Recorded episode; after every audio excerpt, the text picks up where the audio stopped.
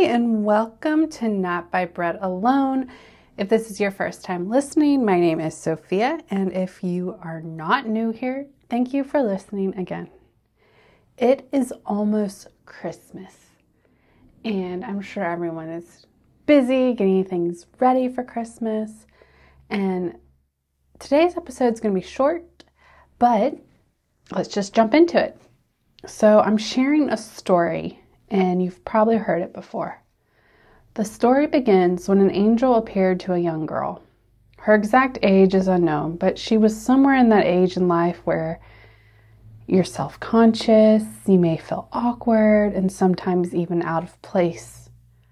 I think also maybe you feel just like, what am I going to do with my life? Where, where am I going? I remember being her age and having those feelings where you're kind of learning who you are as your childhood stage ends and your adulting stage is slowly beginning to blossom. An angel comes to her and tells her that she is highly favored. And that was a big deal to be told, especially at her age, feeling the way I just described.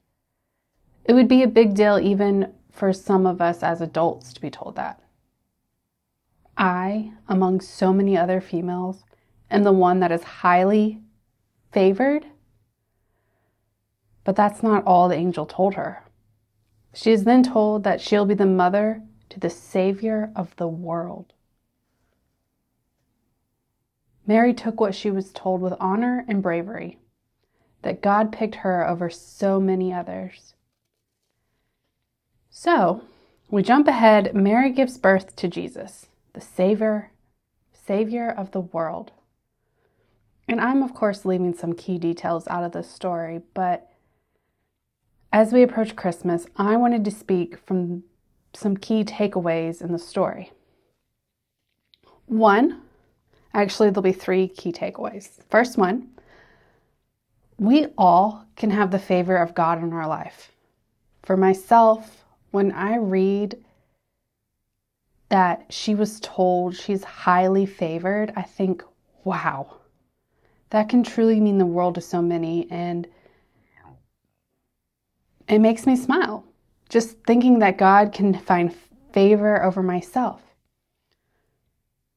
I find it impeccably moving because I remember what it was like to be her age when Mary found out that she had such an amazing role to play or to say it differently, a purpose, her destiny was presented to her as to what she would do and what she'll accomplish, and the favor of God is on her life. Two, jumping ahead in the story, there were three wise men that brought gold, frankincense, and myrrh. And there were probably more than just three wise men, but that alone could be a whole nother story. But I want to speak to the three things that they brought and what they represented. So the gold was given to Jesus to represent that he is a king, and gold was given typically as a gift to a king. Um, frankincense was given because it was an expensive perfume, and that perfume was used during worship. And three, the myrrh, is used for burial purposes. Now, that brings me to point three. Jesus is to be your king. Think gold. Jesus is to be worshiped. Think frankincense. And Jesus is to be your savior. Think the myrrh. So, like I said, I didn't want this episode to be long. I just wanted to share some important takeaways as we approach Christmas. God wants each of us to come to Him and pursue Him so that he can pour out his favor, his save, excuse me, I'm having a problem here, his favor on all of our lives, on mine, on yours. And some of us might believe in God, but not belong to him.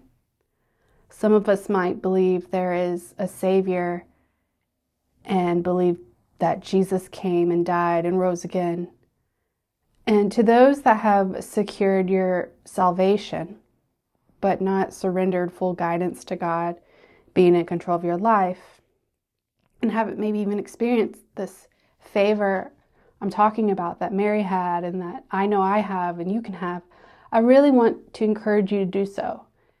It has changed my life. This podcast is me sharing my experiences to hopefully send encouragement to those that are curious about God or want to, but whatever your but is, I don't know. I do know this that you won't regret it. There's not a day in my life where I think, hmm, maybe maybe I should stop pursuing my relationship with God. It's never that the case. My life has changed so dramatically that I can't imagine life without God. And to those that haven't done the first step, we can do it now.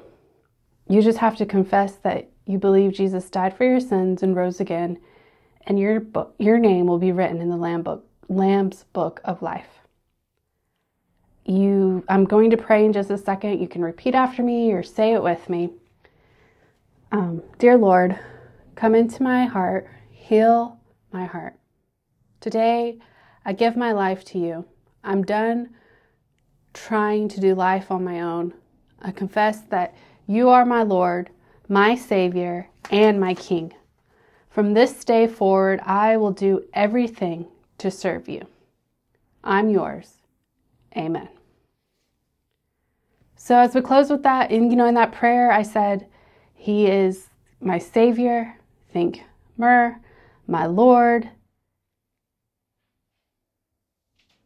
Think frankincense, and my God, think gold. Merry Christmas, everyone. Go and let your light shine.